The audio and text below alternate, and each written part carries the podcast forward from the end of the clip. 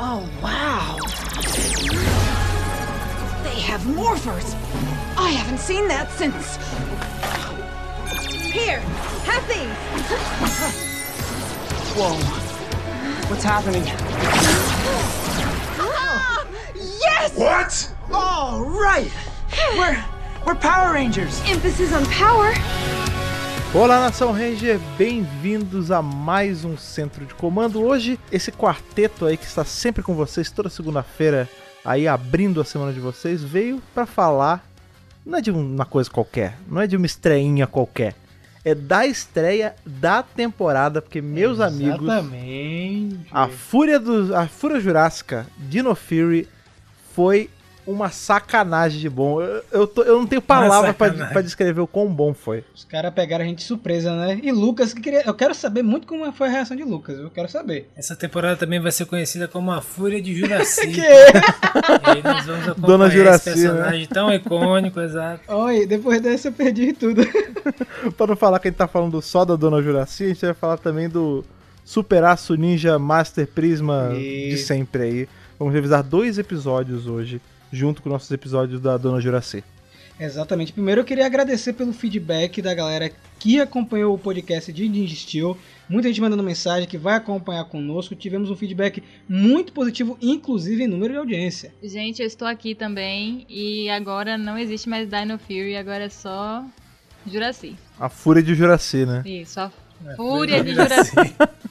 Lembrando, gente, que hoje iremos revisar o primeiro episódio de Dino Fury, ou seja, o segundo episódio já deve ter saído quando vocês escutarem. Já deve ter, não, vai ter saído quando vocês escutarem o centro de comando é, dessa segunda-feira. Mas depois vai ficar tudo organizadinho para vocês acompanharem os reviews, tanto aqui no podcast quanto lá no canal. Mas antes de começar os reviews de hoje, tem aquele momento, momento esse que cria uma lore própria aqui no centro de comando. Muita gente perguntando o que aconteceu com as cartas. Em breve iremos compilar essa história e lançar como e-book aí, ou é um. Como é que chama? Audiodrama, né, Fred? Pelo Lucas. É, a gente vai fazer um audiodrama. Na verdade, já é quase um audiodrama isso, né? Mas é- vai ser estilo a- aquela história dos quadrinhos que era nas capas. É isso, é toda uma história se construindo aqui no nosso bloco de e-mails, que nasceu aí, por- algumas pessoas dizem que por um acidente, mas na verdade já estava tudo planejado aí no destino. Então bora.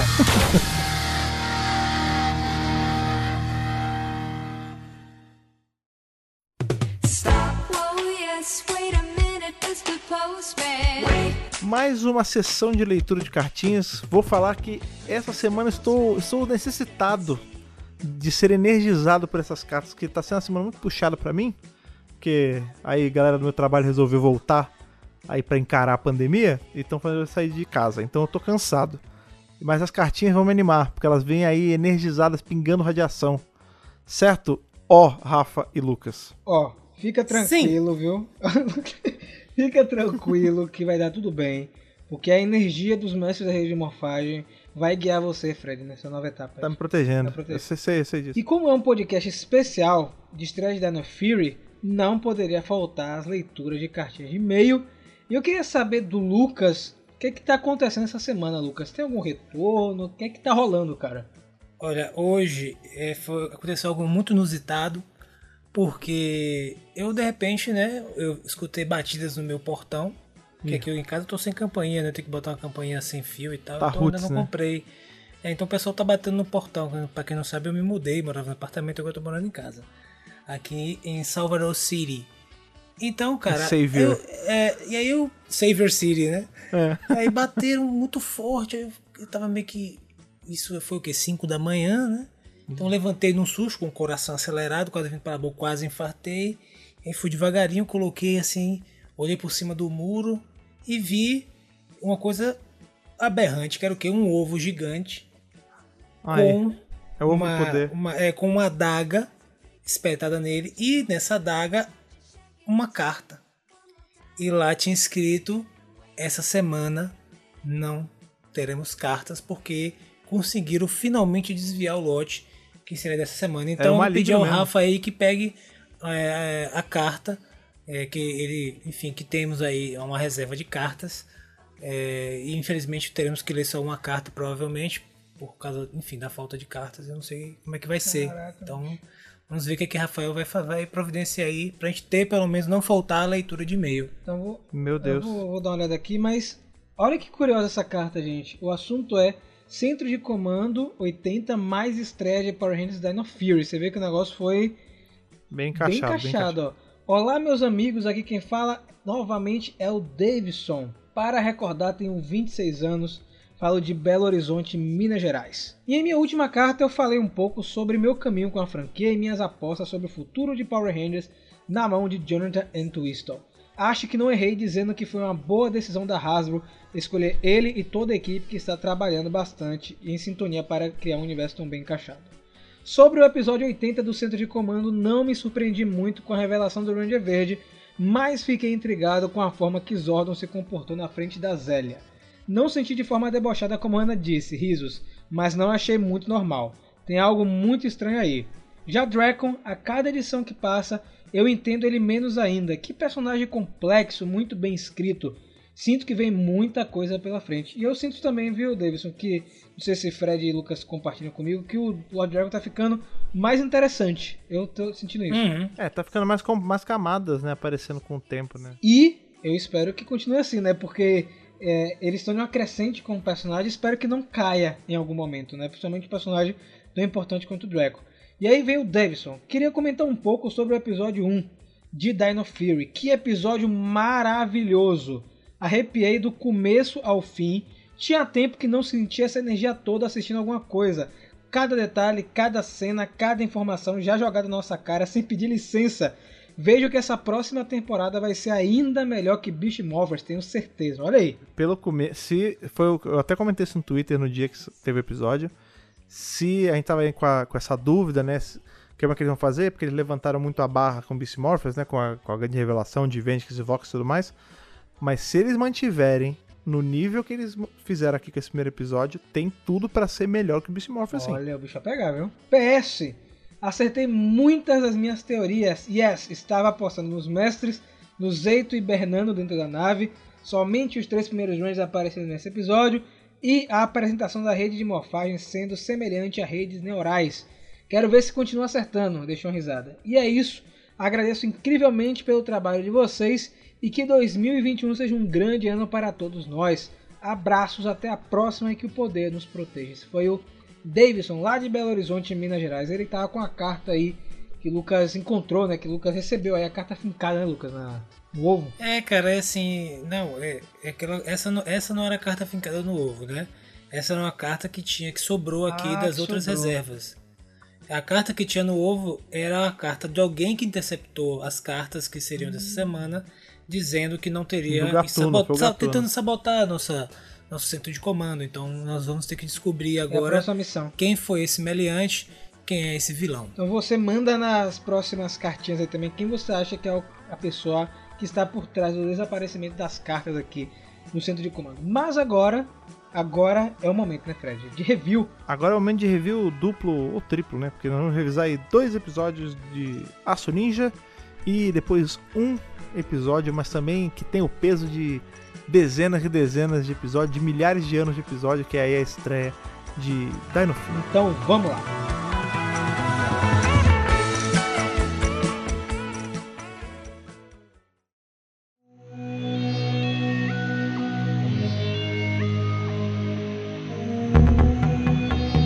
Começando com Power Rangers Ninja Steel. Eu tava conversando com a Ana enquanto a gente tava assistindo o episódio, um detalhe interessante, né? É, esses episódios que a gente assistiu, eles lançaram um mês antes é, da estreia do filme de 2017. E algumas informações eu tinha apagado de minha mente, porque a gente tá focado tanto no filme e bate naquilo que a gente comentou na última edição. Acabou que Ninja Steel passou despercebido. É, eu acho que.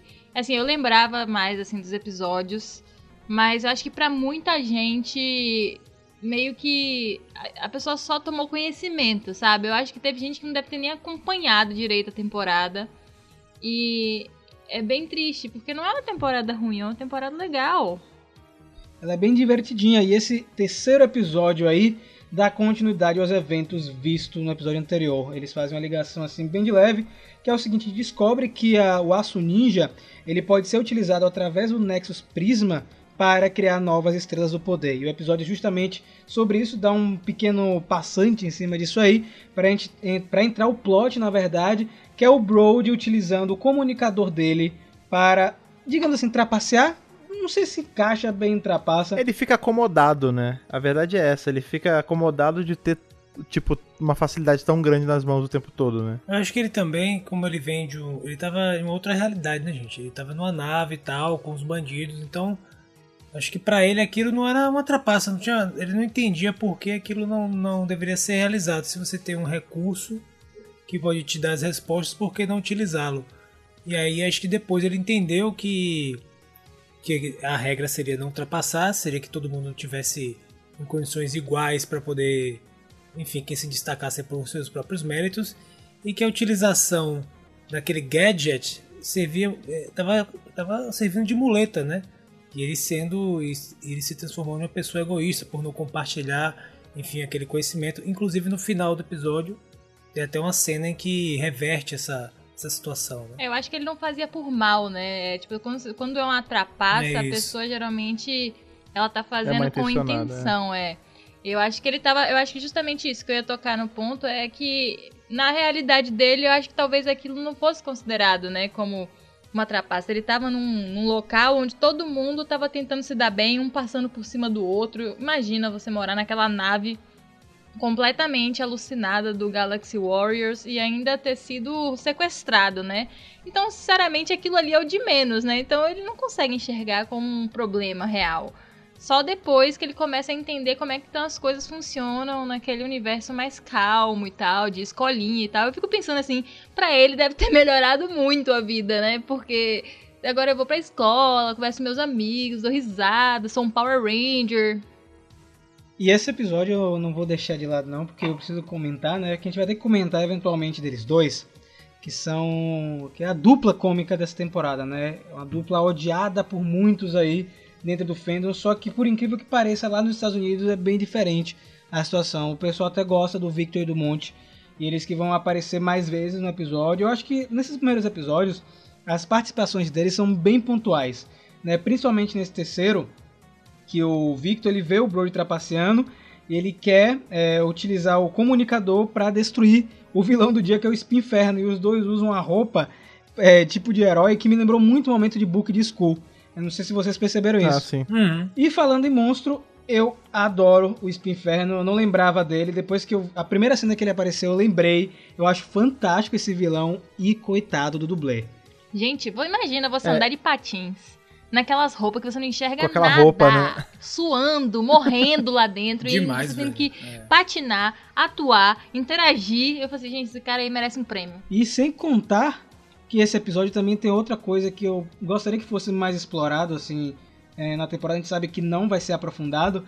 É que o Brody, com o comunicador dele, ele tinha acesso a dados da nave. Isso era interessante. Uma pena que ele deixou o comunicador ser destruído, porque ele tinha dados dos participantes do Galaxy Wars que iriam para a Terra, assim como suas fraquezas e habilidades. Eu acho que isso seria uma coisa interessantíssima pra eles manterem na temporada. Eu acho que ele podia ter aprendido a lição sem que tivesse sido destruído o negocinho dele lá. Porque era muito massa, assim, tipo, ah, olha só, estão despachando o vilão tal pra descer, né, e fazer a luta. Isso seria uma coisa, de, um diferencial, acredito eu, do que aquele monstro do dia aparecendo do nada, como sempre, né? É, poderia ter uma pegada meio. Até em Mary Morphin tinha isso, né? Que a gente tinha aquele globo visualizador, que era que mostrava É mesmo, onde eles estavam velho. caindo, quando eles estavam caindo, né? Agora, falando um pouquinho do, do Spin Inferno, é legal que os monstros, no geral, dessa, dessas duas temporadas, né? Tanto de Ninja Steel quanto de Super Ninja Steel, eles são bem coloridões, é, é uma parada É bem. sabia, cara? É, é, é bem, é um exagerado, mas que não. Eu não falo isso pejorativamente. Eu acho o exagerado bom. Tipo, você vê que tem as chamas, ele é laranjão, tipo, é uma coisa bem chamativa. Tem umas temporadas que são mais sóbrias, assim, né? Que, ou que são monstros que são muito grandes, né? A gente tem temporadas que os vilões, eles. A fantasia é muito trambolhona, né? Nessa temporada eles tendem a ser um pouco mais concisos, assim, tipo, é, é uma roupa mais colada, mas ela chama muita atenção, né? Ela tem muito detalhe sempre, sempre mais argolonas e tal, eu acho bem legal. Eu costumo dizer que Ninja Steel, isso acabou herdando de Ninja, né, que é a versão japonesa, é uma série que tem ótimos visuais. Que começa desde os uniformes, que eu acho Sim. brilhantes os uniformes de Ninja Steel. Principalmente quando vê as cenas americanas com ele, que as cores são mais vivas, né, o tecido é diferente. Eu acho que esteticamente é uma série muito bonita e os acessórios deles ajudam bastante. Nesse episódio também temos um, um detalhe que eh, quem assistiu Ninja vai perceber que ele percorre a temporada inteira, que são os conselhos do Mickey, né? O Mickey, a partir daí, ele vira um personagem recorrente e eu acho, Fred, que é isso que faz a galera gostar dele, né? De ele ser o personagem que ensina a lição pra, pra pessoa, às vezes não é nem um Ranger, né? E ele, ele ensina de uma forma diferente, ele, ele não, eu não sei explicar, ele meio que aponta o erro, Não, é, é porque o Mickey ele segue o mesmo padrão de mentor do RJ, né? Porque é isso é, é, é mais fácil você se afeiçoar a esse tipo de personagem do que ao arquétipo do velho sábio. Tipo, aquilo que a gente sempre fala, né? A gente tá gostando até mais de Zordon hoje porque a gente é mais exposto às falhas dele, né? A gente tá muito mais humanizado em relação a ele. É, e já o Mickey, o RJ, eles não passaram por isso. Porque eles já são, tipo, gente como a gente desde sempre. É, eu acho massa também, porque eu acho que o que o Rafa quer dizer é que ele meio que confronta você, na verdade. Em vez de ele te dar, tipo, o negócio pronto, né? Olha, é assim, viu? Ele meio que confronta, faz você pensar, faz você mesmo realizar a Uhum. parada. Então, é, é uma maneira diferente e eu acho que conversa mais ali com o elenco jovem, né? Que tá ali no colégio e tal. Porque aí traz um pouquinho de responsabilidade e decisão pra eles mesmos e não tipo, ah, eu vou fazer isso porque o Mickey mandou. E aí eu fico curioso pra saber como ele vai ser trabalhado em Dino Fury. É isso pra mim que é que é o grande tchan da temporada. Eu acho que vai ser trabalhar o Mickey em uma atmosfera diferente que a gente já vai comentar daqui a pouco. O episódio seguinte é o episódio que muda um pouco Ninja Steel, né? Que é o Presto Transformers, que é o Presto Change ou na versão original. Que a gente descobre que o Aço Ninja ele dá poder mesmo, tipo assim, poderes diferentes. É, o Aço Ninja, ele é um. A gente vê que ele é um condutor de poder, na real, né? É o que a gente sempre fala. O Aço Ninja, eu acredito que ele não é nada. Tipo, ele é só realmente um aço. Só que ele tem alguma ligação muito forte com a rede de morfagem a ponto de, tipo, conceder poderes aos usuários, assim, e não só de morfagem, né, de, a gente vê que até de poderes civis, que é o que acontece com o Presto nesse episódio. Eu, eu não lembrava dessa passagem, eu vou confessar pra você, Fred. Eu sei que você comentou em programas passados é, desse momento, só que eu não lembrava o exato momento que até o Mick fala pra ele, né? Poxa, o, o Aço Ninja, ele meio que. Ele pega os desejos mais. Como eu posso dizer? Profundos. profundos da pessoa e transforma aquilo em realidade. Só que é, é, o Mick fala que é perigoso.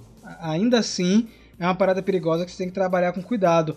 Porque acaba que o Presto, ele é o único membro da equipe que ele tem poderes além da morfagem. Isso. E assim, torna ele um dos personagens mais fortes da temporada, inclusive, porque a gente pensa que vai ser que é uma coisa pontual é, desse episódio, mas que ele vai ficando recorrente um pouco mais pra frente, a- até a segunda temporada, inclusive. Quando você para pra pensar, tipo, num momento em que, sei lá, na eventual perda de todos os poderes por todos os Rangers, Teremos o o Presto Presto é o único né? é, que ainda faz alguma coisa e que ele nem precisa, Fazer né? uma bruxaria, né? É, é isso, ele é aí o mago supremo e ele não depende de morfagem pra sempre. E o legal também é que é aquela velha história, né? Grandes poderes, grandes Uhum. responsabilidades, e essa é, é a lição da, da- desse episódio, né?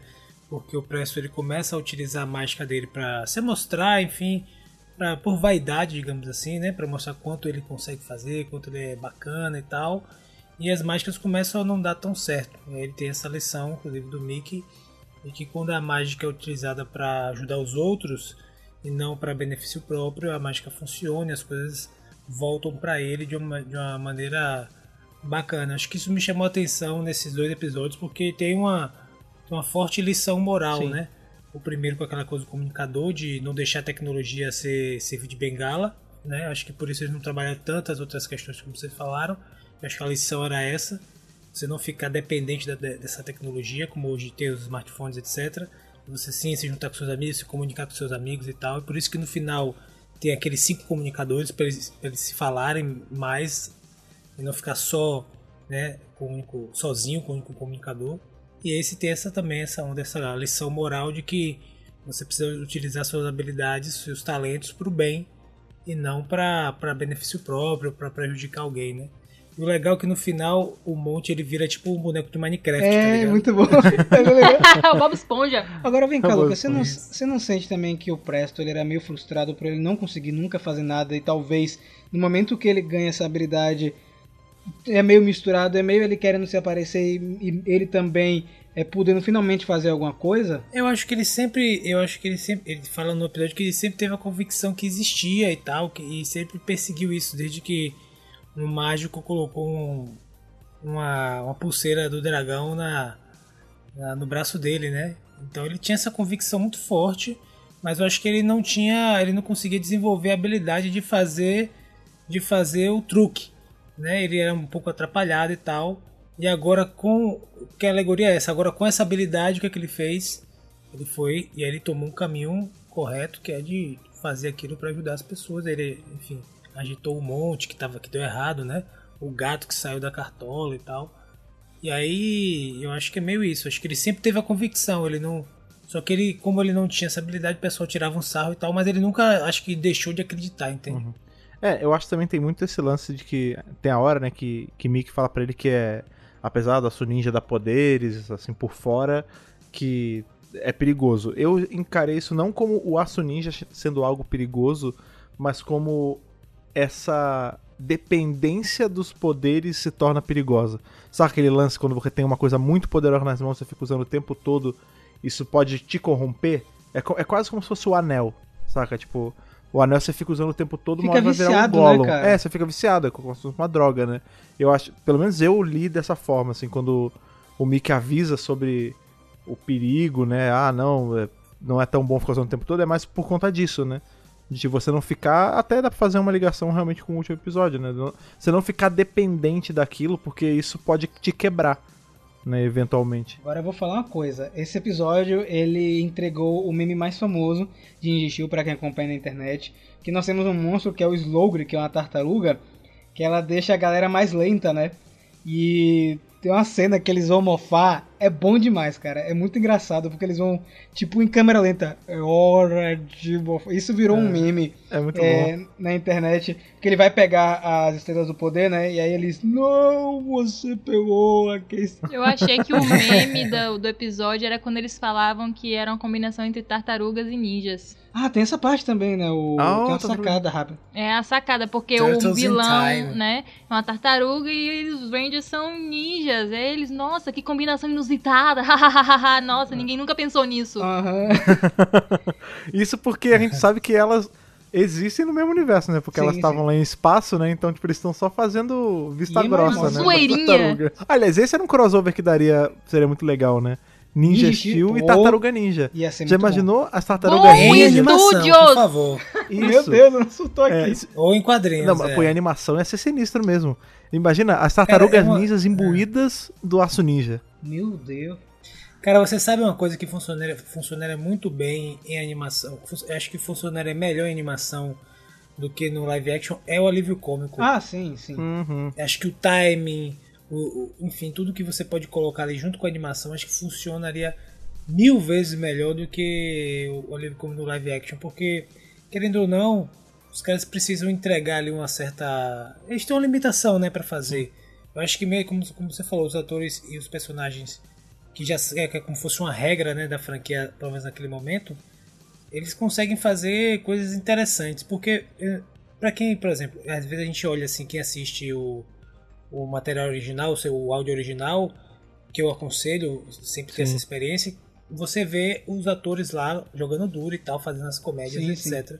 Talvez não faça tanto sentido pra gente, mas se você assiste, sei lá, um reality americano, qualquer reality desse americano com jovens, você percebe nitidamente que faz todo sentido pra eles a forma de falar. Jersey Shores É da por isso vida, que né? pra cá fica diferente, exato. a galera tem uma sessão diferente, né? É isso, aí às vezes, às vezes, às vezes principalmente pra quem é é mais adulto, olha ali e não entende, Fica ou bobo olha, demais, fica, né? fica, é, fica um pouco diferente, mas pra eles lá faz muito sentido aquela, principalmente o áudio original, porque querendo por mais que os dubladores aqui façam esforço, os caras são legais, os caras, mas cara, é difícil você traduzir o humor, né, velho? É muito É. mais difícil. É, é que nem quando você Bem vê, é que nem quando você vê esses realities mesmo dublado, né? Uma É, cara. meio que é pra estranho. tentar para tentar equilibrar com a essa tosqueira americana, essa maluquice deles, fica uma coisa abobalhada demais. E eu acho que isso talvez agora nesse meu rewatch de, de Ninja Steel me ajude um pouco a, a engolir um pouco mais é, o Victor e o Monte, justamente por conta disso, porque eu vi dublado e dublado e não é, não é uma crítica à qualidade da dublagem, a qualidade é boa, mas dublado fica bobo demais. Tipo, É. eles ficam muito abobalhados dublado. E eu lembro que rolou uma entrevista com, não sei se foi o Jason Bischoff, não lembro alguém da equipe da Ninja e perguntaram, né? O que, que a galera eh, o que, que o pessoal acha do Victory Monte aí?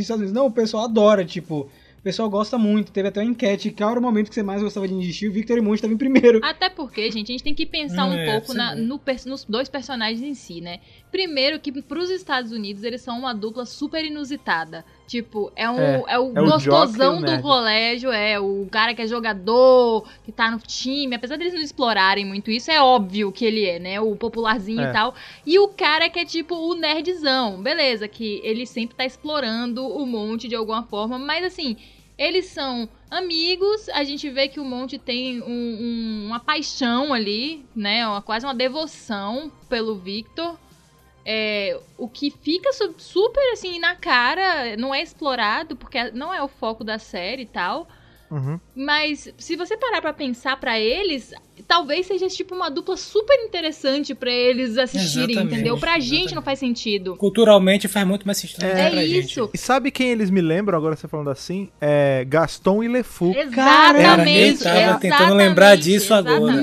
Principalmente no live É a action. mesma dinâmica. Matou a charada, viu? É isso, e o que acontece é que, tipo, o fato de simplesmente eles estarem atuando juntos como personagens já deve ser interessante. E eu tava prestando atenção justamente nesse episódio, né? Na verdade, acho que no episódio passado, que o pessoal grava um vídeo, né, do Brody lutando. E aí o, o Vitor fica tipo, como assim?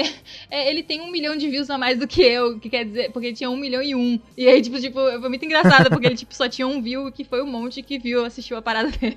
Aí ele vai, no fim, né? Alguém faz, tipo, o Monte faz uma zoeira, faz uma montagem, tipo, uns memes com ele. Faz um é poop isso, vídeo. faz é, É um um poop, YouTube é. Poop BR com ele.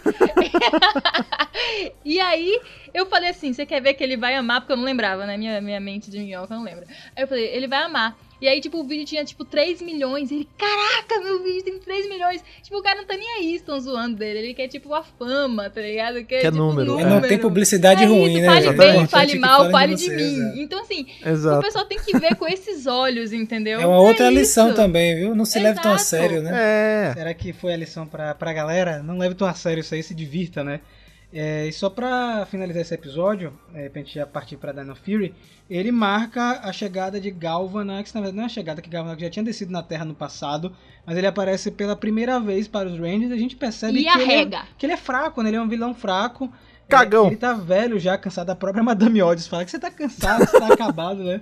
E isso reflete um pouco mais pra frente, a gente vai ver que o Galvanax não é um grande vilão, ele é o mais oportunista, digamos assim, né? Porque ele quer as estrelas do poder. Na moral, é um vilão qualquer coisa, né? A gente sabe aí quem vai Mr. chegar. Satan. É um vilão qualquer A gente coisa. sabe quem vai chegar no lugar e dar de mil a zero. Porque Galvanax é, é isso, É cara. Mr. Satan, pô. O cara, o pessoal fica em cima peraí, dele. respeita. Não, é assim, é assim. Não, não, não, não, não, O não, pessoal não, não. fica em cima Ei. dele, ele é famoso, é dono de alguma coisa, mas no fim ele não é merda nenhuma. Então, mas peraí, peraí. Mas, mas veja bem. Mr. Satan, ele, eu concordo, ele era o guerreiro Z, virar Saiyajin? Não. Mas ele sabia se vender. Ele Mas tinha é isso ali, que eu tô ele é falando. o people's person. Não. O, o Mr. Satan é um people's person. O, o Galvanax não é Claro nada. que ele, é. só fica sentadão não, lá. o cara é empresário, é dono do maior jogo intergaláctico.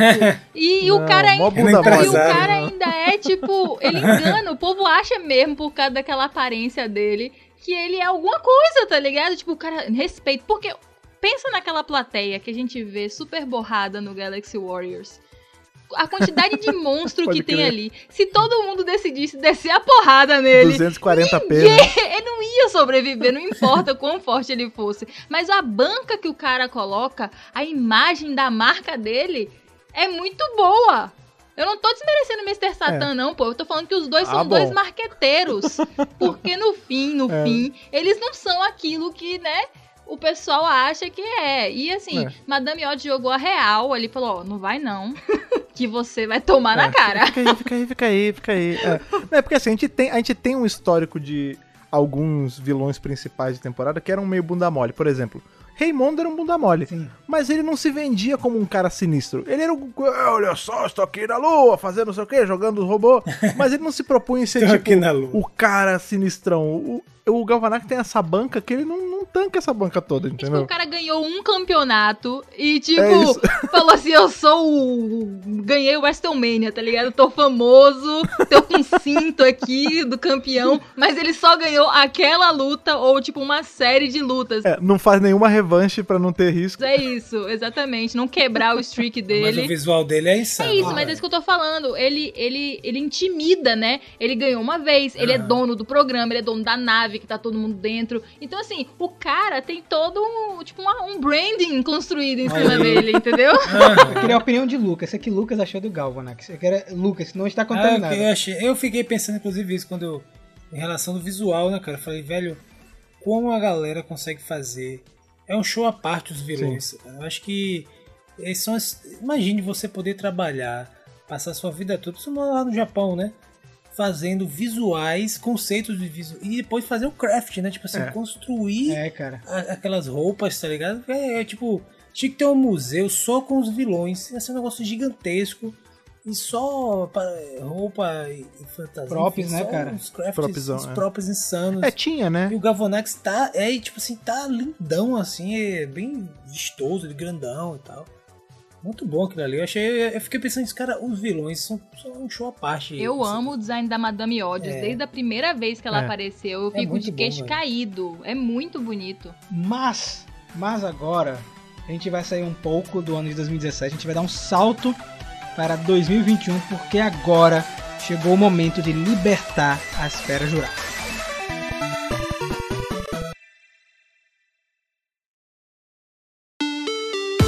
Olha como, como não são as coisas, né? Nós demos esse salto temporal aí de 2017 agora pra 2021. Fomos pro futuro pra ir pro passado, na verdade. É né? Porque verdade. nós vamos falar de guerreiros dinossauros, vamos falar de uma coisa que a gente. Isso foi uma coisa que a gente errou, veja. Porque a gente falou, não, não, não vão ser Dino Knights, né? Esse negócio de cavaleiros, isso ficou lá pra trás, ficou, no, Quebramos ficou a em Rio. Soldier. Quebramos a cara, porque aqui nós temos nosso amigo Zaito, ou Zato, se você quiser falar com sotaque, com Zaito. sotaque americano. Ele era um Dino Knight, cara. Porque eventualmente ele de- desceu aqui pra terra e ele cavalgou num T-Rex. Isso é, isso é de uma Muito bom, cara. berezice sem, sem proporção, né, cara? Em parceria, né? Pois é, de galera. T-Rex, Tipo assim, É. não foi ele foi lá e não, vamos lá, se Ficou a juntaram parceiro do cara. pra tretar, irmão. Inclusive, só um parênteses aqui, o Simon Bennett tweetou, ele comentou também no fórum do Ranger Board que um dos títulos para a temporada era Dino Knight, só que a Hasbro não Dano Knight quis parece colo- Danoninho, né? Não quis colocar Dano esse nome, Knight, não. Não quis colocar esse nome porque o único cavaleiro que teria na equipe era o Zeito e os outros Rangers seriam é, atuais, né? Mas- É, mas ele é o Dino Knight, né? Aí seria legal se fosse esse o nome do episódio. Não, eu acho assim, eu vou defender um pouco o Power Ranger, tá? Porque eu sei que tem uma galera que ama Rio Soldier aí, mas Rio Soldier não bancou Cavaleiro Dinossauro, não, desculpa, viu? É isso. Eles, é isso. tipo assim, tem Era dinossauros, tem cavaleiros, mas eles deram uma de Super Mega Force, tá ligado? Vamos botar uns piratas aí Exato. e não vamos. Só isso, tá ligado? Vocês vão engolir esse tema. E valeu. É, valeu. Eles parecem piratas, mas não são piratas. É e, o- isso. E os Rio Soldier parecem cavaleiros, mas não são É cavaleiros. isso, exatamente. Agora, os nossos aqui, Os que não nossos- tem nome de cavaleiro, é... Não, os caras são, tipo assim, pode ser que os meninos novos agora, né, os atuaizinhos, eles não são cavaleiros, óbvio. Mas o Zaito, velho, aquela cena da, lá do planeta deles são tipo cavaleiros. E aí eles, tipo assim, É. os caras subiram de nível, vieram pra Terra pra montar em dinossauro. Porra! Inclusive, essa. Podia. Eu quero que explore mais cenas disso. Os caras montados. um dinossauro, tá ligado? Muito bom. Eu vou além, a gente tá falando desse negócio de, ah não, porque a galera nova não vai ser é, Knights. Eu já tô super pulando pro final do episódio, mas quando a gente chega ali no clímax e tudo mais, o episódio termina com o Zeito, of- ou o Zaito, enfim, oferecendo Ele vai treinar, pô. treinamento. Então, quem sabe eles não vão ser, tipo, cavaleiros trainee, sabe? Eles Sim. podem não ser, tipo, o Sir Galahad, mas eles vão ser, tipo, Depois virar um cavaleiros. sênior, né? É, o, o Knight Senior, exatamente. Mas assim, por mais que a gente tenha errado esse detalhinho de ah, não vão ser cavaleiros e logo de cara a gente teve cavaleiros, muitas outras coisas a gente acertou. Sim. Porque a gente tá desde que, opa. desde que anunciaram liga, essa temporada, Vocês podem Eu voltar, fui- voltem os Eu podcasts, fui assistindo e voltem falei, os opa, vídeos, acertamos essa. Opa, É. essa aí também. voltem os podcasts, voltem os vídeos. Vocês vão ver lá que a gente tá cantando a bola que ia ter ligação com o universo expandido na caruda. E teve. Eu vou- a gente não acertou exatamente o que, mas a gente acertou o que ia ter. Olha aí, Fred, nada disso. Lembra que a gente comentou tanto no podcast quanto no canal sobre os mestres aparecerem? A gente comentou sim, cara, por Ah, causa não, desse sim mas, sim, mas a gente não sabe, a gente não sabia que ia aparecer todos e eles iam dar o poder, Ah, tipo, isso, uma- esse detalhe, esse requinte não, mas que a gente acertou o que que ia ser, como ia, e de que mídia ia ser, a gente acertou. A gente não sabia como exatamente ia ser só. Olha só, gente, uma curiosidade bacana, o episódio 3 de Ninja Steel, ele foi roteirizado pela Becca Barnes e o Alan Dale, que também roteirizaram o episódio 1 de Dino Fury. E olha a diferença, a liberdade que esses- essas duas pessoas tiveram para escrever a história do episódio. Assim, de cara, a gente percebe. É interessante ser a mesma pesso- as mesmas pessoas, porque a arma que a Amélia usa lembra muito a arma que o Victor usa, ou o Monte usa, não sei, quando tá com a roupa de super-herói. Aquele trabucão é igualzinho Meu a arma Deus, que a Amélia Fred. usa. Ah, é verdade. Fred, verdade, você matou mais uma charada. Fred, tá bom hoje, viu? O negócio tá bom. Mas vamos, vamos, vamos começar a contar esse episódio, porque eu sei que tiveram muitas emoções. É, eu queria comentar pra quem só tá pegando agora a nossa análise ficou ausente das redes sociais, do canal, etc. O feedback foi 99,999% positivo. Foi praticamente unânime na internet que esse episódio foi fantástico. Eu não vi uma Eu pessoa nunca falando vi mal. isso, eu cara. nunca vi. É. Foi, um, foi assim, assustador, e tanto aqui no Brasil, lá fora, em vários lugares. Muita gente doida pra assistir o primeiro episódio. Acredito que a audiência do segundo vai ser muito maior por conta disso.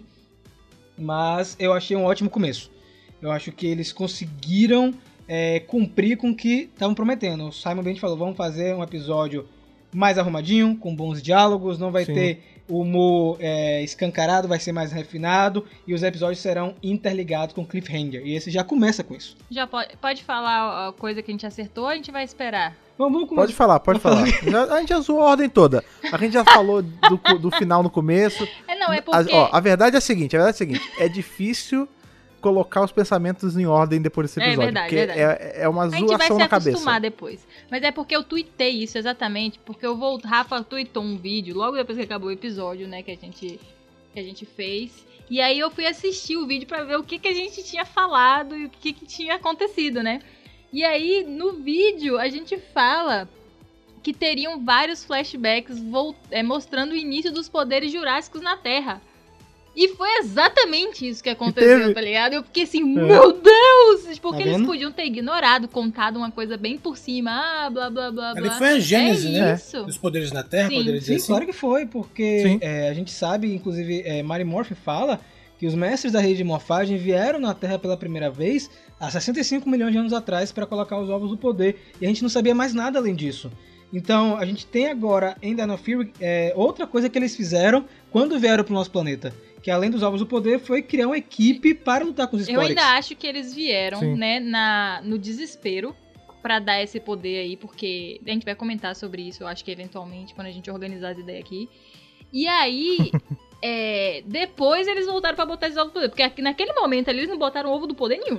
Foi na pressa. É, ali é. foi no desespero. É, na verdade, talvez É, mostre, pois né? é, seria interessante. Seria de algum flashback. Eles falam, tipo, os me- o pessoal botando os ovos do poder. Deixa eu contar um detalhe interessante que comentaram assim que a gente soltou o vídeo de easter eggs do episódio, né? Quando a gente falou, da- a gente refalou dessa história dos mestres colocando os ovos do poder na Terra, né? Lá em Mary Morphin, só pra refrescar a memória, esse episódio, é, eles, eles contam um pouco da história dos ovos do poder, que só quem tem um coração puro pode pegar os ovos, e que eles escondem um universo é, de poder inimaginável que é desconhecido. E esses ovos, eles simplesmente são entregados pro mar, se não me engano, eles deixam na caverna de volta, e Mary Morphin fica por isso. Eles vão ter acesso ao quê? Um universo inimaginável de poder. É exatamente o que Sandy Júnior cantava na música. Mas terão acesso ao universo Quer dizer, ele- do poder. Power. É isso mesmo. Power. Até isso os caras Olha, trouxeram. olha é, esse por easter isso, egg cara. O cara falou. Em Rio Soldier, que é a versão japonesa de Dino Fury, tem um Zord que ele vem em um ovo. Eles encontram o ovo. Ah, rapaz. Pode ser que eles vendo? façam esse retcon, aproveitar que vai ter um Zord dentro de um ovo e vai dizer que esse Zord estava dentro do ovo do- dos ovos do poder há muito tempo atrás. E vai ter um flashback mostrando e explicando. Pode ser também, eu não duvido É. mais nada. Inclusive mostrando os outros ovos do poder. Porque o próprio Simon Bennett comentou que terão vários flashbacks, esse não é o único. Bom, hoje eu vou, eu Com vou certeza. fazer o papel de Rafa. Então, ordem nesta casa. Vamos Eita. falar um pouco da Batendo história. palma, né? Ordem! Vamos falar um pouco da história. Porque se a pessoa não assistiu e falou assim, eu vou ouvir eles, porque eles são organizados, a pessoa tá perdida agora. Ela falou assim, meu Deus, o que que aconteceu? Eu devia ter assistido o episódio. É, mas é uma. Você viu assistir, você viu só podcast sem assistir episódio, você é louco, né? Você tá querendo destruir Não sei, vai que a pessoa ela quer ter a primeira, o primeiro contato com a nossa experiência e depois assistir pelos nossos olhos, entendeu? E não sei, né? Então, a gente começa aí o episódio é, com a nossa Ranger Rosa, Amelia Amília, Amélia. Amélia. Mulher de verdade. e Jane. Pois é, e eu achei bem legal porque a gente também acertou aí ela aí no Buzz Blast, é, tendo uma Ela é jornalista, né? É, ela é uma jornalista, mas não é assim, tipo, é. Tá, eu vou ser um pouco chata. Ela é um jornalista, mas é, tipo assim, ó, ele é como se fosse um BuzzFeed, sabe? Aquele, esse- É, tipo isso. assim, um lugar que fica, faz- o pessoal fica fazendo slime, enfim, vídeos. É uma maluquice, É, né, tipo- cara? O ambiente é uma loucura. Veja Aham. só esse, todo esse conteúdo com cola quente que você pode fazer, entendeu? Tá ligado? Esse tipo de lugar. Não é bem uma redação, né? Engraçado você falar isso, engraçado você falar isso, que a Thaís estava assistindo comigo e a Thaís trabalhou em redação há muito tempo. Aí Aham. quando entrou, a Thaís falou: Peraí, mas isso não é redação em universo nenhum. Eu falei, não, mas é tipo um BuzzFeed. Ela falou, não, mas não faz sentido. Tem mesa de bilhar no cadê? Não tem uma, não tem uma Não, mesa de chefe, não Você tem sabe nada. o que, que era uma loucura? A menina gravando um vídeo no meio daquela loucura, tá ligado? É. Eu falei, que, que microfone O é som, esse eu aí? fiquei imaginando. Tudo vira conteúdo, gente. Tudo vira conteúdo. É isso. O buzz, né? O buzz do lugar vira o conteúdo, faz parte do branding, tem um buzz, Aham. enfim. E A aí, explosão de a gente tem é, aquela relação que a gente comentou aqui, acertamos, né? Meio Supergirl da cara com a Cat Grant, que é a chefe dela, colocando toda a fé ali na Amelia, é, que quer fazer uma história sobre Dino Hand, que é um lugar místico, misterioso, maravilhoso da cidade deles. Só que ela pede pra que né, ela fique com o pé no chão, né? Não quero matéria maluca. Vá lá e faça uma matéria decente, a história do local, pá. Não faço uma matéria maluca. É isso, não faz loucura. É, não faça a matéria de ET. É. Só que a gente sabe, né, que a Amelia, ela, ela ama o sobrenatural, as coisas esquisitas, diferentes e tal. E obviamente que ela vai puxar pra esse lado, é óbvio, tá na cara dela. E ela acaba mentindo também que ela tem autorização pra ir local, um local tombado provavelmente, então ela não pode entrar, né, ela precisa de uma autorização. Mas enfim, tirando isso, beleza, a chefe dá o ok, né, pra pauta dela e ela vai pra floresta é, para esse local que fica mais isolado assim da cidade. E lá ela tem quase um encontro sobrenatural, mas na verdade ela foi enganada. foi uma enganação boa, eu quase acreditei que era um fantasma também. E ela conhece o nosso Ranger azul, O Wally, filho da doutora Kana. exatamente. Que a- eu achei interessante que eles tipo, chegaram hoje na cidade e tipo a mulher, ela não é sem tempo, irmão. Ela tipo, eu cheguei hoje, mas eu Sem estou tempo, indo irmão. trabalhar. Tá ligado? Ela vai pra Dino Hand. Workaholic, É, né? não. Mulher, tipo, vamos lá, eu vou fazer um scanner sísmico aqui, vou medir, tipo, a profundidade da Terra. Mulher é completamente cientista. Ela já foi pra lá pra é isso. né? Isso, é, é. E Ela se mudou pra isso. ela, a Millie acaba confundindo o Oli com um fantasma, eles se conhecem. E vão até lá o Dino Hand, a gente conhece aquele local que tanto falamos aqui no podcast, tanto falamos, né? O que será esse local com dinossauros de pedra? Nossa e tal. E é realmente, tipo assim, é como se fosse um Stonehenge, só que com estátuas de dinossauro. O tema. é, É o Stonehenge com Temático. skin de dinossauro. né? exato. Eu achei legal também que é, esses dois personagens, eles meio que se completam, né? São dois personagens que têm essa curiosidade é, Scully. conhecer as coisas sobre, É, sobre o inusitado, sobre o, sei lá, o estrambólico. Tem essa curiosidade nata que todo mundo tem, desde criança, que a gente vai perdendo quando entra pra escola, enfim. E, e eles dois, só que eles têm caminhos diferentes. Uma é mais fantasia, e ela tá sempre aberta para as coisas, etc. E gosta de alienígena e tal. E o outro é mais sistemático e tal, mais pé no chão. Eu achei legal porque eles. A, pelo menos pa- aparenta que eles vão se complementar, né? Essas duas, Uhum. essas duas vias, digamos, digamos assim, da ficção científica, talvez representem isso, vão, se- vão se complementar. Ela é mais viajandona, né? Tipo, aquele pessoal que usa chapéu de, de alumínio, sabe? Sim. Aquela pontinha, Ah, e ele, o papel, cara de, mais- papel é, alumínio na cabeça. e papel É. na cabeça, e ele o cara mais centrado, mais, enfim, mais ciência mesmo. Eu achei bem legal essa, essa complementação, talvez que esses personagens possam demonstrar mais à frente. É, é mais ou menos assim. A Amélia, só pra vocês terem uma paralelo da vida real, a Amélia com certeza assiste Alienígenas do passado no History Channel. Isso, exatamente, exatamente. Acredita em reptiliano, E, acredita e o, e, toda. e o, e o Ranger Azul é assistir Carl Sagan sobre a Isso, quarta isso. dimensão. Isso, e tal. exatamente, bom, exatamente. Um tá assistindo, um tá assistindo Cosmo e o outro tá assistindo Alienígenas do passado. Exato. Eu fico com a exatamente. Milha, viu? Eu gosto mais da... Agora, é interessante que o Simon Bennett, que é o showrunner, estava comentando, é que esperem desenvolvimento de personagens. Ele falou que Ótimo. vai, Por ser, favor, vai né? ser bem explorado isso. É. E principalmente essa escolha deles de começar com três personagens, assim como na versão japonesa, é justamente para você já se afeiçoar a esses personagens, conhecer um pouco da história de cada um, para depois entrarem os outros dois membros. Eu acho que funcionou porque eu tava com a impressão de que seria muito chata a relação do Oli com a Milha por conta das descrições. Eu achei que ia ser muito chato é, os dois é, interagindo, mas eu gostei muito, eu bicando, gostei né? muito, sabe? E no momento que a doutora Akana, ela tem que sair de cena porque aparece o guarda florestal, que é o Garcia, que eu acho que é o pai da Ranger Verde e do Ranger Preta, que tem o mesmo sobrenome. É, os dois ficam lá pra arrumar as paradas em Dino Range e aparece o Void Knight. Mas antes, antes disso acontecer, a mulher escaneou lá a parada e ativou os dinossauros de pedra, porque os olhinhos deles brilharam. Não, mas o É. Simon comentou, ele comentou é na, isso, na os internet. olhinhos brilharam. Foi e eu acho ativou. que é, o Void Knight, tipo, farejou. Foi, foi, porque ele o cara É que ele tava tipo Ele com um dispositivo pra aparatou. rastrear. Ele né, tava, mesmo. tipo, em casa com um dispositivo assim, aí ela ativou, ele E apitou, né? teletransportou e foi pra Não lá. tava, não tava nem de armadura, é, né? o cara, Ele só tipo, chegou vestiu a lá. armadura correndo, a cueca saindo pra fora da armadura, saiu correndo, chegou lá, já abriu o chão. E porque a doutora descobre o quê? Que tem uma câmara, né, embaixo ali do, das estátuas. E, obviamente, Um a mulher já né? tá tipo, uau, achei uma pirâmide aqui, maia, vamos explorar, achar ouro. E o... Né, o, eles saem, né, o guarda e ela vão embora porque eles não têm autorização. E a gente tem o nosso vilão aí, que eu já estou meio na dúvida se é o vilão mesmo ou se é um anti-herói que a gente vai ter. E ele simplesmente abre o chão e entra lá na câmara. E, obviamente, a Milha e Oli, que tem um coração aventureiro, porque eu teria zarpado a mil dali. Se eu tivesse visto aquilo É. ali, eu teria corrido como se não houvesse amanhã. Eles entram atrás e descobrem lá aquele lugar que a gente tanto comentou. Só um lance, vocês não lembram no momento que tem uma fala, não lembro se é da Milha, se é do Garcia, os dois conversando, que fala que aquela floresta, aquele lugar tem coisas estranhas, assim, de forma geral. Será que existem outras coisas acontecendo em Pine Ride?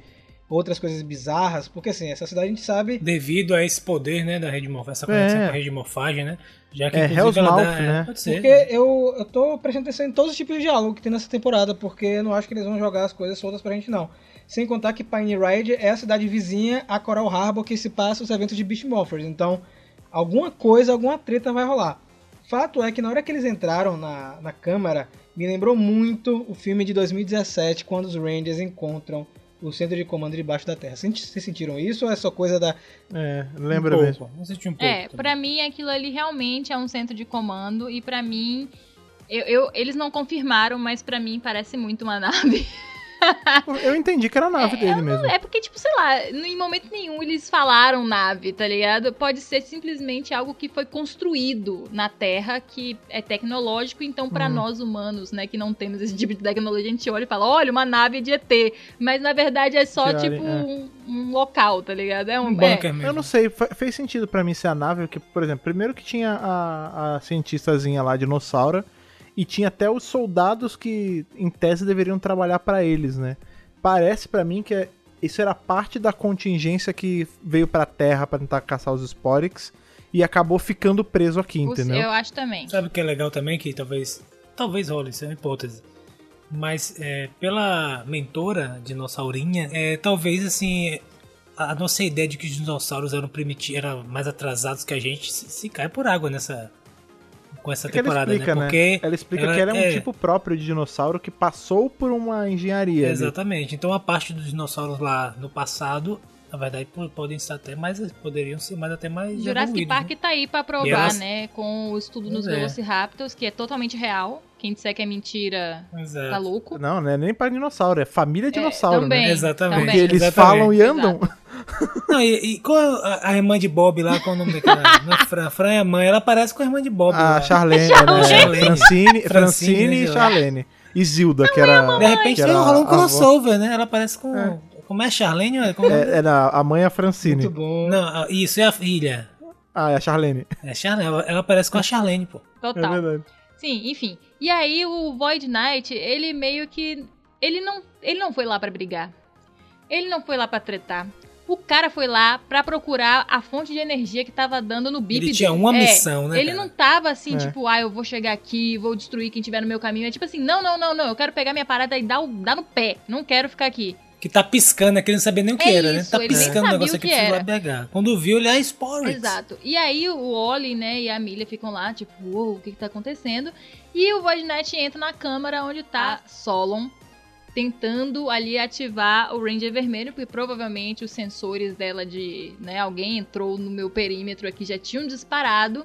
E ele nem se dá, tipo, o trabalho de, tipo, dar uma espadada no Ranger vermelho e já acabar com ele ali. Não, o cara tá tipo, cadê meu negócio aqui? Agora Tá ligado? Parece que ele foi buscar comida. A sensação que eu tenho é que ele tava morrendo de fome e ele precisava É. comer um sanduíche, tipo, desesperadamente.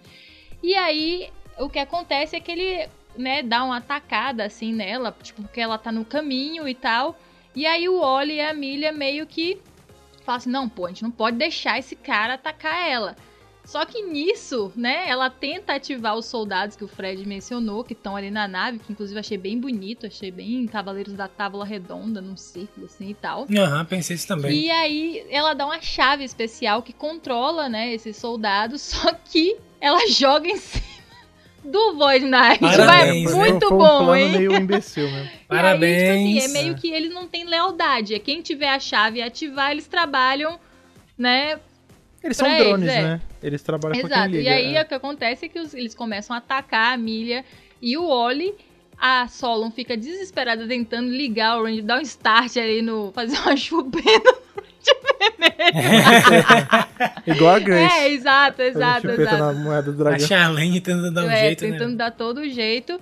E aí o. Oli e a Milha, além de serem aventureiros, são muito corajosos, porque eles catam a espada que eles acham na parede e começam a lutar contra os bichos, até contra o, Um cara de é, armadura, até contra o próprio né? Tipo Voice assim, Knight.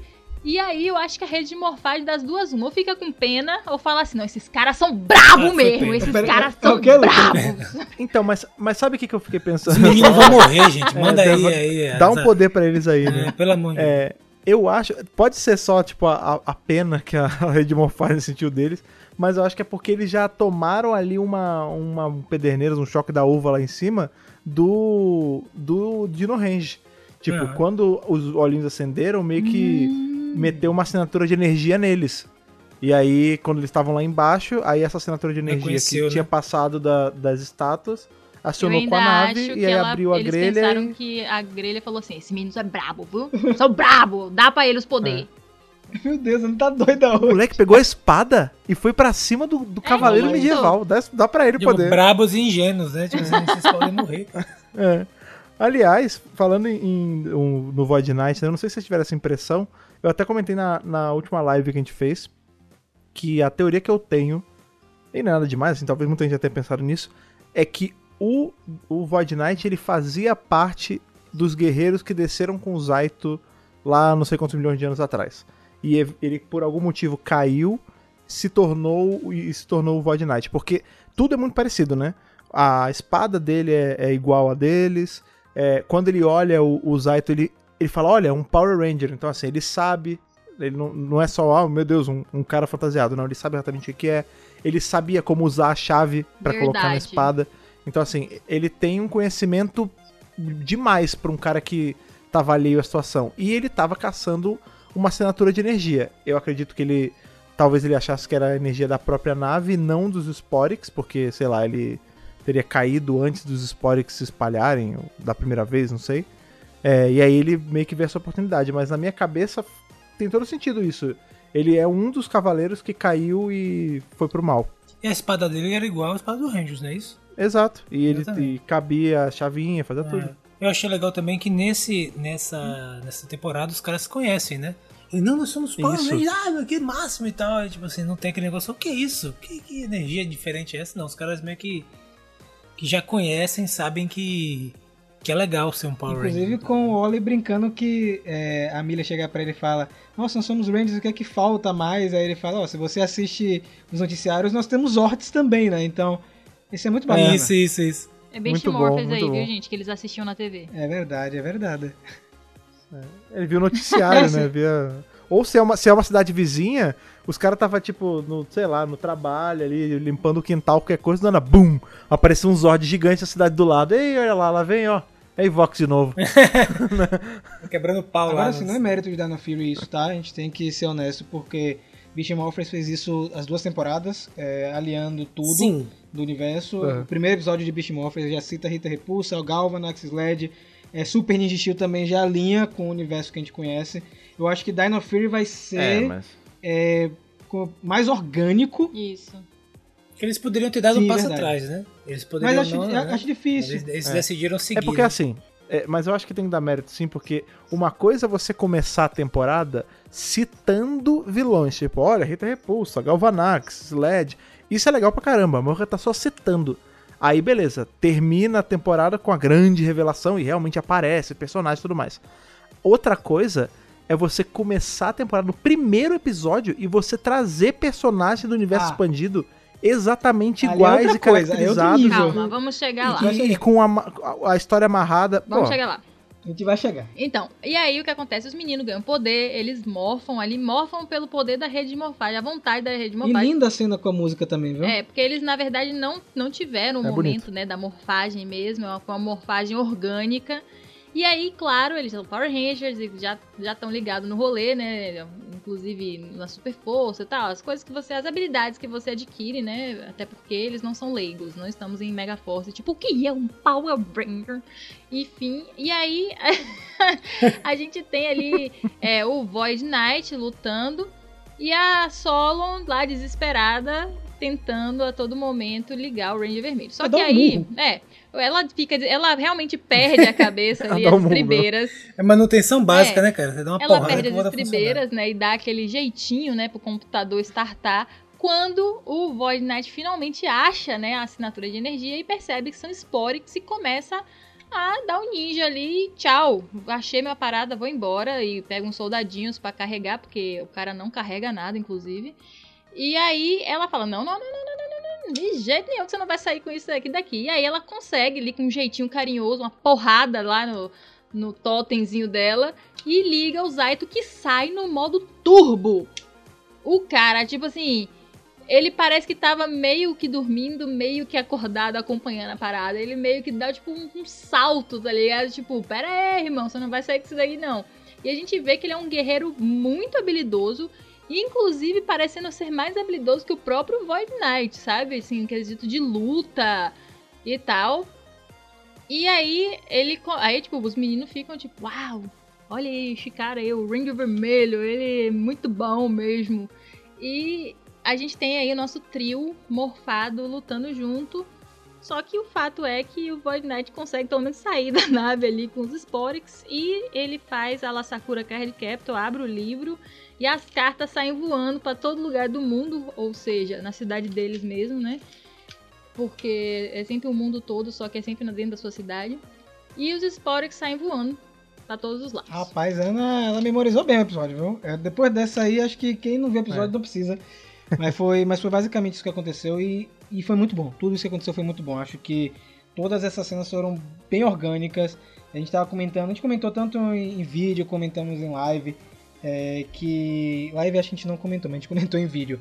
Que esse episódio, tudo foi acontecendo de forma gradativa, sem muita pressa e contando a história devagarzinho. Esse lance dos Sporix é interessante, né? Porque acaba sendo um acidente, na verdade, a- o baú cai, o Void Knight fica piradão com aquilo ali, porque aparentemente ele conhecia aquilo, ele fala Sporix na hora que ele abre, né? Então, a partir daí nós temos o start da temporada.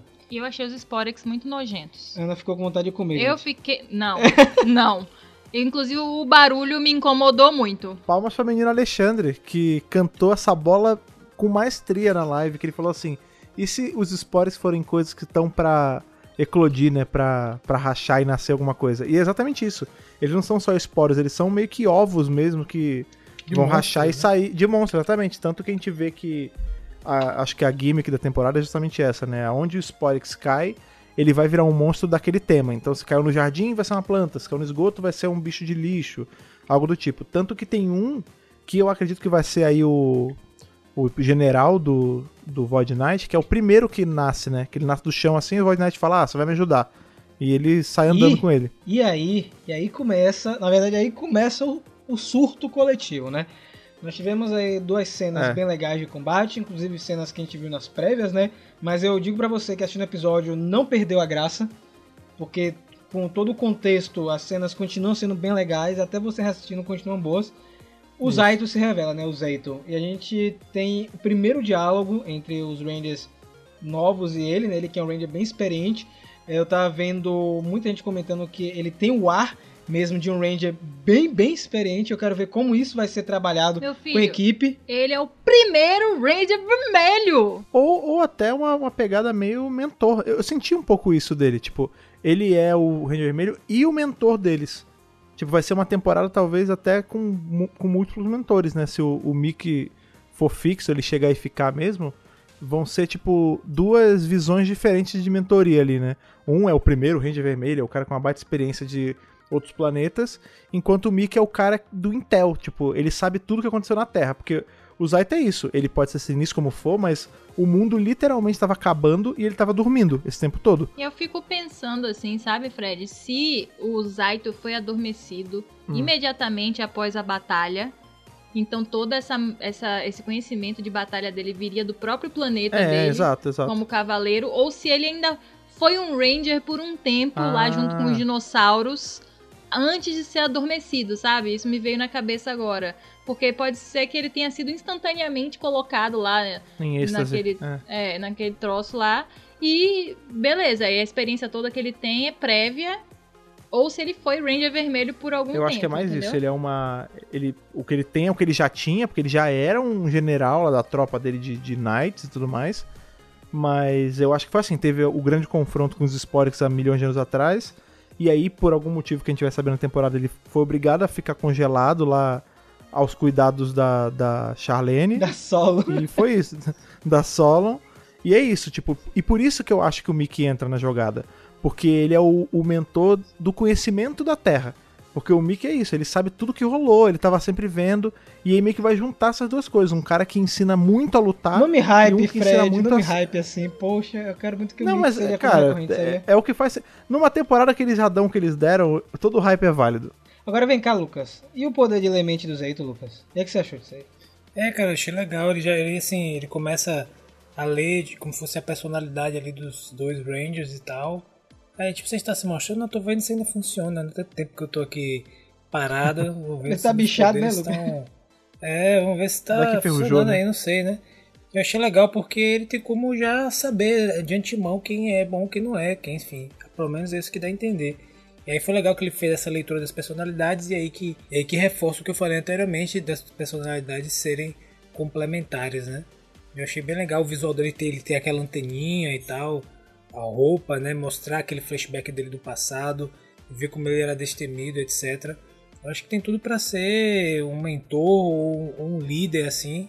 A gente não sabe como é que vai ser no futuro ainda, mas ou um dos líderes bem bacanas dessa temporada aí. Tem tudo pra se A destacar. Ana tinha falado algo que eu não tinha percebido na hora, só quando eu reassisti, que na hora do flashback ele coloca a mão nos dois para eles terem a, a visualização, né? Achei muito foda. Enxergarem, É isso, eu, né? Ah, eu, sim, sim. eu, Aham. pelo menos eu percebi. Não, mas é isso mesmo, é isso mesmo, é isso tipo, mesmo. Pra eles poderem não só ele não só contar como eles verem, né? E aí a gente tem o grande flashback que a gente cantou a pedra, onde a gente conhece um pouquinho assim do planeta natal, né, do Zaito o planeta Rafcon, que foi é, invadido por Sporix e lá eles não conseguiram, por mais que os cavaleiros lutassem, não conseguiram deter. E eu achei, assim, nessa cena específica, onde os cinco cavaleiros, ou seja, eu não sei, eu não contei direito se eram cinco, seis, sei lá, seis? Rafa, tá dando seis. É, seis cavaleiros estavam lutando, eu senti uma vibe muito força mística naquele momento, sabe? Aquela coisa ali do pessoal do outro lado da, né, da, da barreira da floresta e tal, uma guerra mística. Achei é bem vibe força mística, eu acho que a inspiração foi isso aí. E aí eles perdem a batalha. A verdade é essa, eles perdem. Só que esses cavaleiros, os caras são bons, porque eles percebem que os Sporix estão migrando e indo para o planeta Terra. E assim, os caras não tem nada a ver com o planeta Terra, não, provavelmente nunca estiveram no planeta Terra, não conhecem. Mas eles falam, cara, eles destruíram o nosso mundo e se a gente deixar, eles vão continuar destruindo mundos. E aí eles vão até a Terra, que aí Ele parte isso resolver. cabe pro- ah, o lance da nave, né? Eles pegarem uma nave e ir, que pode ser esse local, né? Que seria o nosso, nosso, nosso novo centro de comando.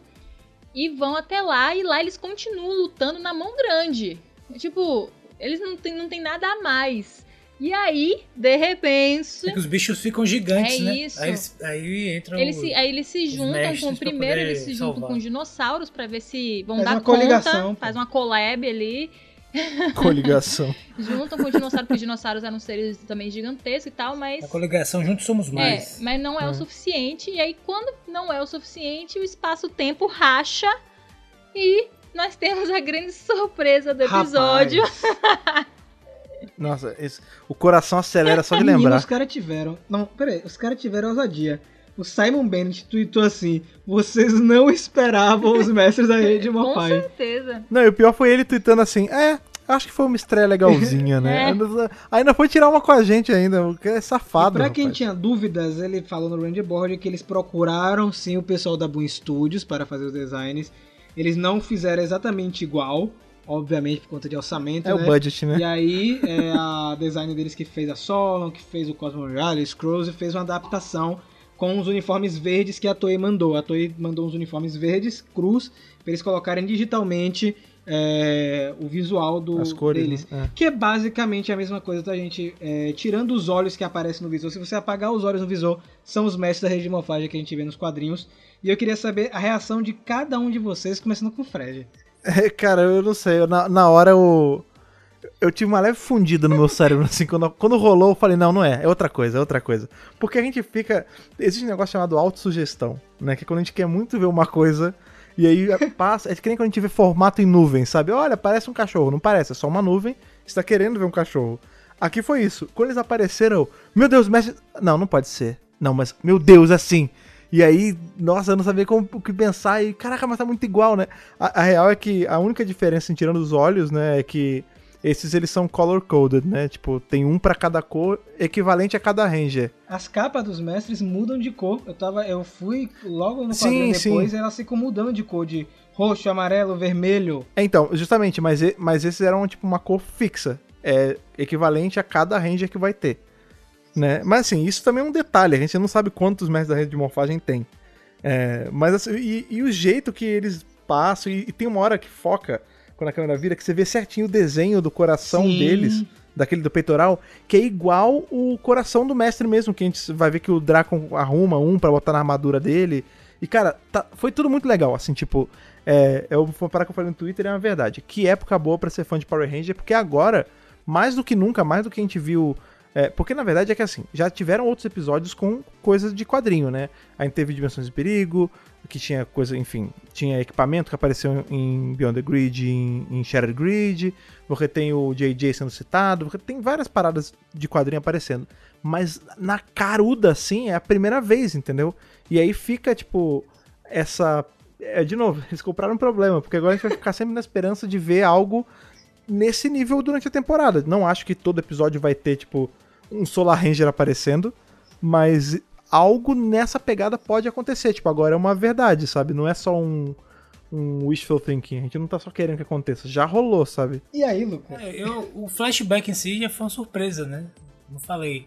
Dá todo aquele contexto, eles na Terra, eles se relacionando com os dinossauros, de alguma forma eles se comunicavam, os dinossauros entendiam que aquele era um problema, se uniram. Aí o cara montou um dinossauro, não deu reg, não conseguiu enfrentar, porque Deu o bicho reg. ficou maior ainda. Aí abriu. Aí vieram os mestres apareceram. Falei, sabe, tudo, foi tudo num tempo tão. Foi tudo tão rápido que eu fui vendo e, e ficando empolgado assim. Eu, eu fiquei velho os mestres de uma fora apareceram e tal. Eu acho que Fred já descreveu bem como foi mais ou menos a sensação. Você fica meio que sem acreditar e vendo aquela situação toda deles aparecendo, dando os poderes, explicando. Você falava, ah, então foi assim há 65 milhões de anos atrás. Então quer dizer que você pode interligar com o Matimoff, blá blá blá. Aí você começa a fazer as conexões. é, com as outras temporadas, com o universo expandido, com os quadrinhos, etc. E essa, e essa é uma experiência plus, né? Eu acredito que é o que faz diferença também. Eu acho que eles conseguiram, com isso, se aproximar do que a Marvel fez, porque o mérito da Marvel é mais ou menos esse. Sabe quando o cara saía do cinema e falava, pô, esse é o melhor filme da Marvel? Esse cara só tinha essa sensação porque o cara tava dentro desse contexto maior, onde as coisas do cada filme se conectavam com o outro, e aquela conexão que ele fazia ao assistir cada filme dava esse, esse, esse impacto nele de ele achar sempre que cada filme era o melhor, porque ele sentia esse, esse, esse peso do todo, das- do, do todo se conectando na cabeça dele. Eu acho que eles conseguiram passar um pouco dessa experiência. Imagine, com esse, com esse, com essa cena, acho que se eles conseguirem fazer mais isso, de maneira eficiente, coesa, que também não deixe ninguém de fora, sabe? Quem tá assistindo, quem é novo de fora, eu acho que tem tudo para ser um grande sucesso. Eu acho que esse é o fenômeno. Eu estou conseguindo emular é, de maneira bem mais eficiente do que outras empresas tentaram emular. E talvez não entenderam qual era o efeito que a Marvel conseguiu, né? Às vezes você pegava um filme, um filme da Marvel que era fraco, mas por ele estar dentro do contexto, ele tinha esse impacto. Eu acho que eles estão. Tem tudo pra ser, inclusive, bem mais sucedidos, no sentido de que eles conseguem fazer bons personagens, boas histórias, é, excelentes é, cenas de luta, efeitos práticos próprios, monstros. Enfim, tem tudo pra, pra deslanchar de maneira absurda aí. Imagina agora as animações, as séries pra adultos e filmes, Luca, depois disso aí. Imagina. Pois é, isso que eu tô falando. Tem, tem o queijo, a faca e o queijo na mão. Basta trabalhar. Eu acho que esse, pelo menos, é minha hipótese, no sentido que eles entenderam qual é, qual é o mecanismo, entendeu? Que faz com que as pessoas tenham essa experiência e queiram cada vez mais consumir esse, essa- esses produtos para ter cada vez mais essa sensação de do peso da totalidade mesmo, de das coisas se encaixando e você vendo as coisas, sabe? Você antecipando às vezes. Eu acho que é possível que eles que eles consigam. Talvez eles tenham descoberto realmente a engrenagem Eu necessária. não sei se vocês viram na internet, talvez o Fred tenha visto. Muita gente depois desse episódio falou: vou procurar os quadrinhos agora. Vou ler os quadrinhos agora. Sim, Exatamente. eu peguei. E isso é. muito legal, né? Você vê que é uma coisa sutil, mas que provocou as pessoas a procurarem de onde veio aquilo. Porque tanta gente comentou, muito, gente não tem ideia, no fandom de Power Rangers e no fandom de Tokusatsu, em forma geral, muita gente comentou sobre esse primeiro episódio. Principalmente a cena do flashback. Muita gente gostou da cena do flashback Sim. como um todo. Não só a parte dos mestres, a galera curtiu muito a parada dos cavaleiros, dos dinossauros, foi muito comentado. Eu fiquei muito contente com o feedback. Sabe, chegou uma galera grande. Eu vou ser sincero com vocês.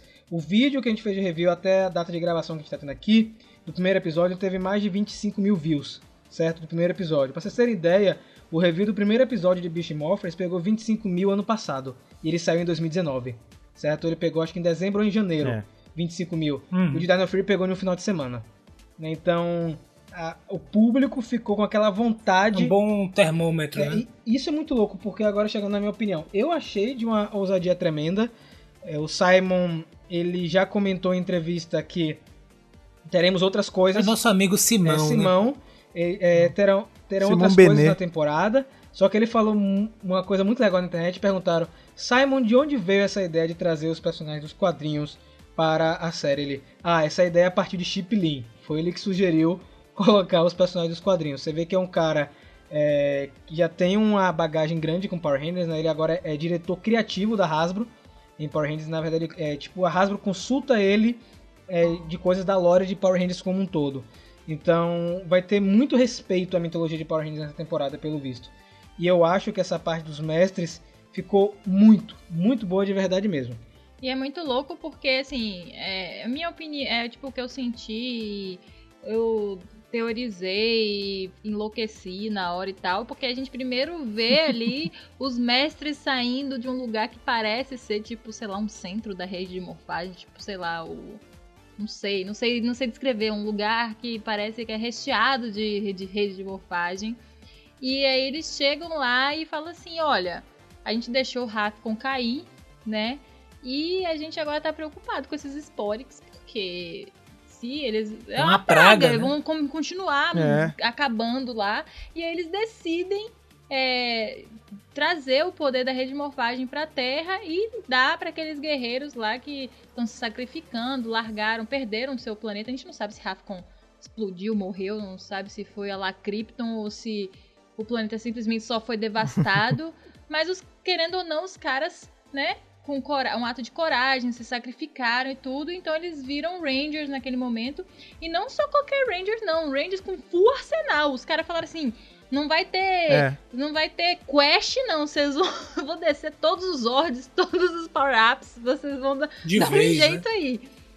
E isso é muito interessante, tipo, em muitos sentidos. A gente podia fazer um podcast, inclusive, só sobre esse flashback, mas não precisa, porque essa semana já tem o episódio 2, então a gente já vai poder ter mais informações. Eu acho legal também que nesse primeiro episódio, e talvez isso tenha dado, como o Rafa falou, essa estiga de, de buscar as coisas que eles não explicaram, tipo assim, eles não pararam pra, pra explicar, não, porque os, os mestres de morfagem, não, simplesmente falaram que os mestres surgiram e acabou. Tá lá, Né? é. É, a gente não sabe, por exemplo, Se vira, não sabe procura. porque o Void Knight apareceu. O que, que ele tá procurando? Não sabe. Não apareceu logo o, o chefão dele. Não, vai lá buscar. A gente não sabe se era o chefe que não é. Então tem esse mistério.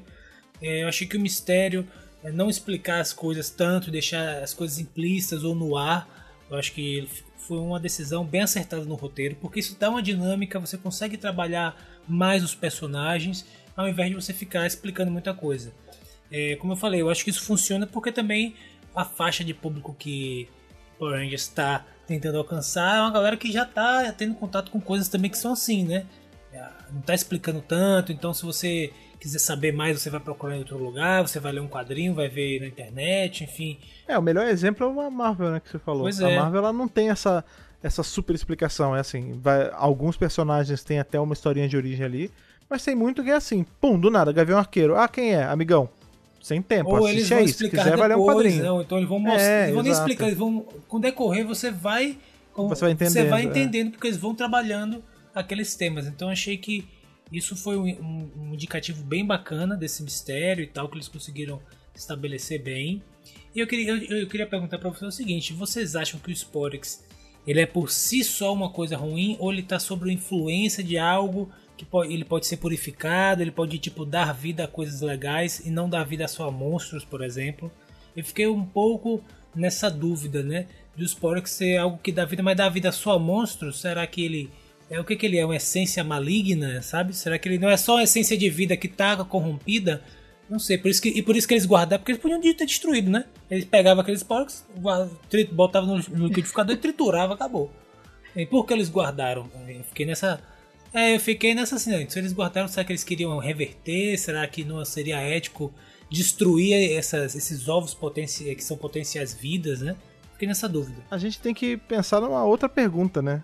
Da onde vem os Sporix, Pois né? é, Porque exato. não tem explicação, tipo, ah, apareceram os Sporix.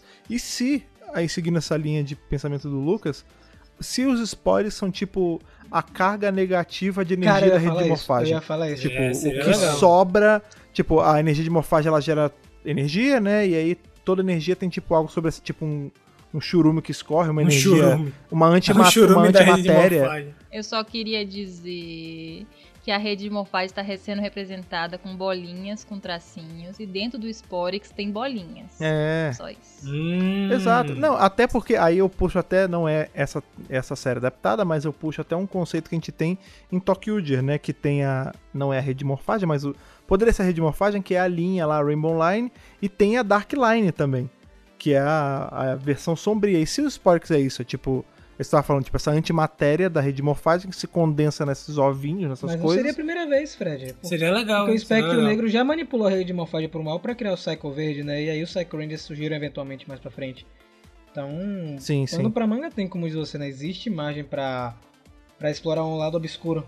É, ou talvez até uma até uma outra parada na e no caso de dos Psycho Rangers tem isso, né?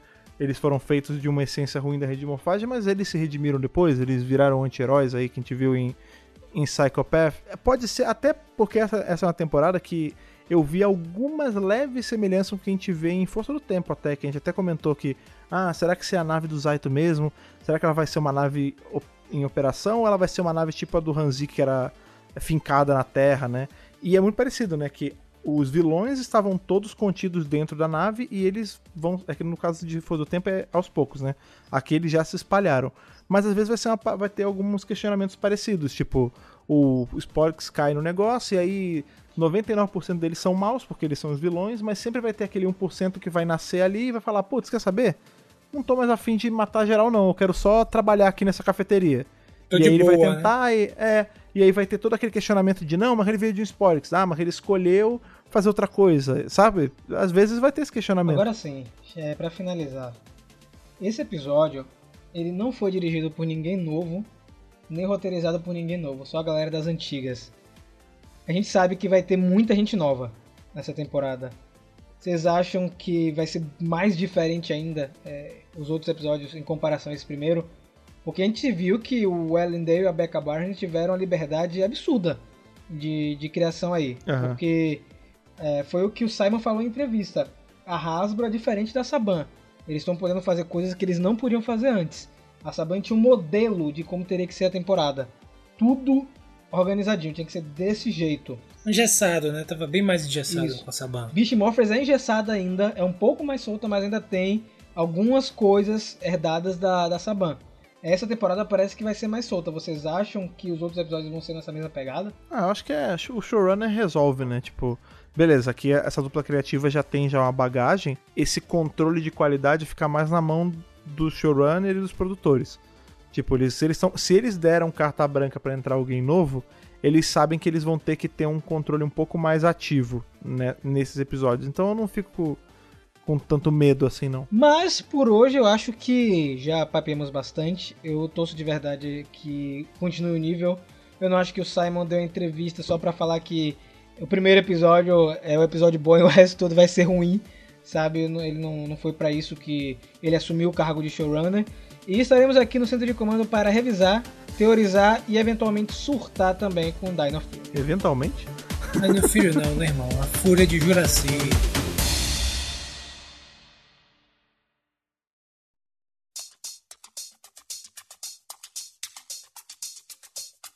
E agora que nós estamos aí. É, é, eu vou te falar que ficar.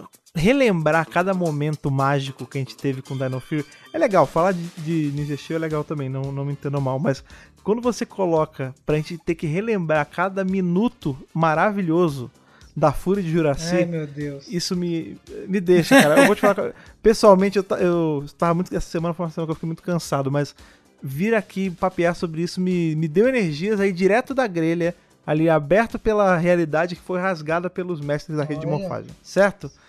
E vocês que estão ouvindo a gente aí, em casa, no trabalho, ou aonde vocês estejam, queremos muito saber como foi que ficou os coraçõezinhos e os cerebrinhos de vocês depois dessa explosão de sentimentos aí, de, de coisas maravilhosas que foi a estreia dessa 28ª temporada de Power Ranger. Então, para isso, para vir trocar essa ideia com a gente, óbvio, você já sabe, mas caso você seja novo, você tem que mandar aquela sua cartinha virtual, aquela que chega ali pela piscina atômica. Como você faz isso, Ana? Facinho, facinho, gente. Manda aí pro e-mail contato megapowerbrasil@gmail.com. No assunto você coloca qual é a edição do podcast você está se referindo e no corpo do e-mail, antes de você largar sua Bíblia, você coloca seu nome, sua idade, de onde você está falando, pra gente né, saber com quem a gente está conversando e também ajudar no Power Senso. Exato. Se a pessoa ela tiver naquela vibe de fazer algo, eh, presentes físicos, cartas físicas, Lucas, como ela faz? Tem como? Você pode mandar os seus desenhos, seus mimos, as suas congratulações, enfim, qualquer expressão de gratidão, ou enfim, qualquer coisa que você quiser mandar pra gente, você manda pra Caixa Postal 4040 CEP 41830-972 Salvador, Bahia. E também se você quiser mandar aquela carta gigante com o nome da BNT, espiralada, tudo bonitinho, com citações, com referências, você também manda que nós vamos é, ler com muito carinho. E não se esqueça que qualquer coisinha que se for mandar um desenho, qualquer coisa, vai aparecer também no Instagram do Mega Power Brasil. E qual seria esse Instagram, Rafael? Olha lá, o Lucas tá muito sacada hoje. Olha, mano. muito bom, É, excelente, parabéns. conectei? Uá, uá, uá. Então, gente, é muito fácil. Instagram, Facebook, Twitter, tudo arroba Megapower Brasil. Sigam lá, porque tá saindo muita notícia, muita curiosidade, muita informação.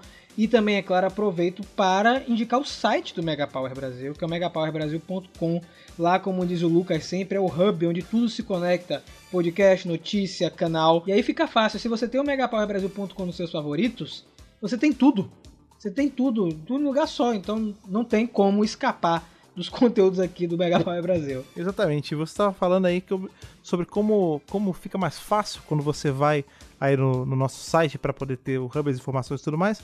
Sabe o que, que também fica muito mais fácil pra gente quando a gente produz conteúdo com a ajuda de vocês. Vocês sempre ajudam a gente aí com os comentários, com o compartilhamento, com o engajamento, isso é muito importante pra gente. Mas caso vocês queiram ajudar a gente aí com algo a mais, com aquele negocinho chamado dinheiro, você pode entrar lá em apoia.se barra Brasil, escolher com quanto você quer apoiar por mês e você se junta aí a esses nossos cavaleiros dinossauros, como é o caso do Gustavo Almeida Teixeira, do Ayrton Serafim Balabem, do Ramon Tonelli Cavalari, do Stefano Gollum, do Vinícius Guedes, do Rivelito Júnior, do Bruno Henrique Soares Gonçalves e do Antonino Botelho Filho. Exatamente, muito obrigado por mais um Centro de Comando.